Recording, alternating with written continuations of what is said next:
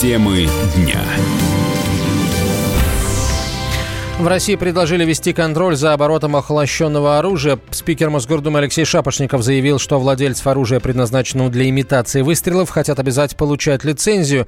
Иногда такие стволы используют в преступных целях, заявил депутат этим вопросом занимается на протяжении уже последнего года. И есть ряд вопросов, которые необходимо обсудить, подвергнуть их регулированию. Это связано с тем, чтобы уже определить все-таки, что такое выхолощенное оружие, что в нем необходимо конструктивно изменять, чтобы его невозможно было переделать обратно в боевое оружие. Определиться, каким образом все-таки регулировать его продажу. Надо ли вводить какие-то специальные разрешения. На сегодняшний момент оно находится находится в свободном обороте и находится у многих людей в качестве подарков и прочее, а все больше и больше приходит информация, что такое оружие используется в том числе в преступных целях.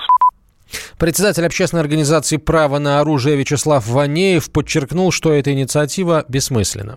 Сожалению, большинство законопроектов у нас как-то оторваны от жизни не имеют практического применения. Охлащенное оружие – это фактически игрушка. Если депутаты озадачились безопасностью, обратив внимание взоры к игрушкам, ну, мне жаль нас, избирателей, которые избрали таких депутатов. По данным Росгвардии, сегодня на руках россиян находится более 100 тысяч охлащенных стволов, оборот которых никак не регулируется. В России с Нового года вырастут цены на крепкий алкоголь. Придется больше платить за водку, коньяк и бренди, говорится в приказе Минфина. В магазинах средняя цена полулитра водки вырастет с 215 до 230 рублей. За коньяк придется отдать уже не 388, а 433 рубля. За бренди 315 вместо 307. Главный редактор портала алкоголь.ру Михаил Смирнов полагает, что повышение цен ухудшит ситуацию с контрафактом. Минимальные цены, они хороши для производителя, потому что при нынешней налоговой системе, акцизной системе, у них очень, особенно у крепкого алкоголя, очень мало остается денег. То есть, представьте, где-то 150 рублей с произведенной бутылки водки забирается сразу. Получается так, что завод продает бутылку водки где-то за 85-86 рублей, а в магазин она попадает 210. Ну, сейчас будет 230. То есть, понимаете, государство забирает сразу 140 рублей. И что-то забирает оптовое звено, что-то забирают продажи даже. Эта идея о том, что будут меньше пить, ну, это глупость, потому что у нас уже давным-давно сильно развит подпольное производство алкогольных напитков, в частности водки. Э, хуже сделает для официальной водки, которая контролируется качество государством, контролируется качество спирта, ну и так далее, и так далее.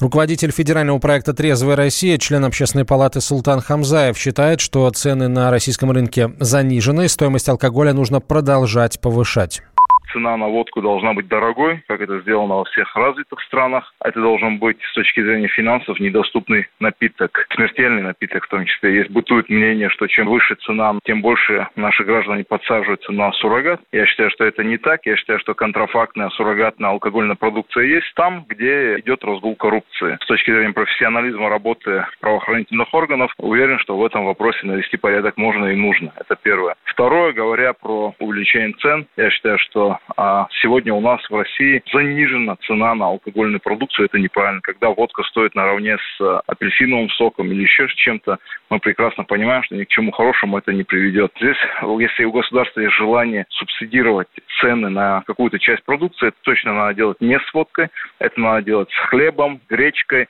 с картошкой, морковью и многими другими продуктами, которые а, имеют жизненно важную необходимость для наших граждан. Вот в этом направлении я предлагаю тратить свою энергию, силы и возможности. Ранее сообщалось о возможном исчезновении с российских прилавков водки с добавлением ванилина и других нерастительных добавок. Соответствующий закон планировали ввести в 2021 году, однако эксперты выступили против нового техрегламента и предложили его подкорректировать. Крепкий алкоголь не единственное, что подорожает в новом году. Рост цен коснется и других категорий товаров и услуг. На что еще придется раскошелиться россиянам, выяснил Юрий Кораблев. Новый год – это не только любимый семейный праздник, это еще и ежегодное традиционное подорожание продуктов. Сразу после боя курантов повысится стоимость услуг ЖКХ, цен на бензин, сотовую связь и авиабилеты. За что еще в год белой крысы россиянам придется заплатить больше. Так, в Ассоциации компаний розничной торговли прогнозируют повышение цен на продукты питания. Связано это с новой процедурой сертифицирования товаров для подтверждения их качества. Производители и дистрибьюторов обяжут соблюдать новые законы, а платить придется конечному потребителю. Россиянам придется раскошелиться и на сотовую связь. Эксперты расходятся во мнениях. Кто-то пророчит подорожание на 10%, кто-то на 17-18%, а кто-то и на все 25%. Причины – расходы на реализацию закона Яровой и закона об устойчивом Рунете. Как считают аналитики, сотовые компании также будут пытаться компенсировать снижение доходов из-за отмены роуминга внутри страны. Впрочем, эксперты полагают, что операторы постараются сделать рост тарифов не слишком резким и максимально незаметным. Это может заключаться, в частности, в обновлении линейки тарифов. Они станут включать больше опций, но и стоить будут дороже. Сервисы по подбору и продаже авиабилетов на перебой сообщают, что средние цены на полеты в начале следующего года выросли довольно существенно. По данным tutu.ru, средняя цена авиабилета в эконом-классе, оформленного на январь-март 2020 года, по России увеличилась на 6,5%, за границу на 5%. У One to Trip почеты еще круче, плюс 18% для внутренних рейсов, плюс 10% для международных. Сегодня из-за постоянного роста доходов отечественные авиаперевозчики летают на грани рентабельности, поясняет авиаэксперт Борис Рыбак. Цены, которые на сегодняшний день сформировались на русском рынке в наших экономических условиях абсолютно неадекватны. Ну и как следствие мы все знаем, что суммарно авиакомпании несут вполне серьезные себе убытки. Такой ползущий рост цен, так как практика показывает вот в последний год, ну и, видимо, в следующем составляет там 5-8%. А от того, чтобы они были экономически обоснованными в наших экономических условиях, они должны вырасти как минимум вдвое. Билеты на поезд тоже подрастут в цене. Проезд в плацкартных и общих вагонах с 1 января станет дороже на 3,5%. Стоимость этих перевозок у нас регулируется государством. Такой размер индексации утвержден Федеральной антимонопольной службой. Вредные привычки россиянам будут обходиться дороже. Так, с 1 января поднимаются акцизы, поэтому пить и курить с каждым годом становится накладно. Из главных новшеств правительство резко повысило акцизы на вина. На тихие с 18 до 31 рубля за литр, на игристые с 36 до 40. А кроме того, акцизы надо будет платить и с виноматериалов и винограда, которые используются для производства вина. Правда, производители из отечественного винограда получат право на налоговые вычеты, поэтому цены на вино будут зависеть от того, как быстро государство будет возвращать деньги производителям, говорит руководитель Центра исследований федерального и регионального рынков алкоголя Вадим Дробис производители российского вина из российского винограда получат налоговый вычет. То есть э, резко выросла ставка, но обратно почти все деньги государство должно вернуть. Вот когда оно будет возвращать, до сих пор механизм этого возврата не ясен. Может быть, его вернут на следующий день эту сумму, тогда цены, ну, по крайней мере, точно не вырастут. А если вернут через месяц, через три месяца, то тут, конечно, мы, ну, в течение января увидим рост э, серьезный цен на винодельческую продукцию процентов на 15, а то и 20. А еще с января 2020 года появится акциз на электронные системы доставки никотина и устройства для нагревания табака, то есть на модные ныне вейпы и тому подобные игрушки. Акциз в следующем году составит 50 рублей за одно устройство. Обычные сигареты и табак из-за тех же акцизов подорожает в среднем в рамках 10%.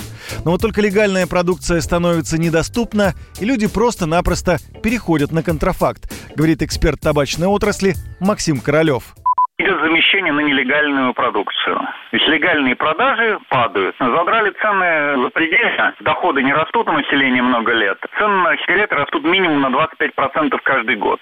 И как отклик потребителя он переходит на продукцию более ему доступную, более дешевую. Границы у нас Белоруссии с Казахстаном не контролируются. По линии Казахстана через Киргизию идут огромные потоки со всего мира, и Китай, и Арабские Эмираты и так далее.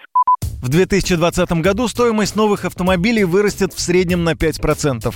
Некоторые аналитики говорят и о 10%. Главная причина плохих новостей – с 1 января вырастет утилизационный сбор. О том, какие модели подорожают больше всего, рассказал автоэксперт Игорь Маржаретта. Повышение цен будет серьезное. Для импортных моделей это будет от 100 тысяч рублей больше. Для тех моделей, которые производятся в России, конечно, другие масштабы, но все равно на 10-15 тысяч в течение первого полугодия, я думаю, они подорожают. Для рынка это плохо. Если у нас по итогам этого года ожидается падение продаж примерно на 3%, то в следующем году, после такого серьезного удара, рынок может просесть еще больше. А вот что касается платы за ЖКХ, то традиционное повышение коммунальных тарифов нас ждет с 1 июля. Правда, тарифы на жилищные услуги в зависимости от региона могут вырасти и с нового года. Так в Москве, например, с января увеличится минимальный взнос за капремонт. Юрий Кораблев, Радио «Комсомольская правда». Темы дня.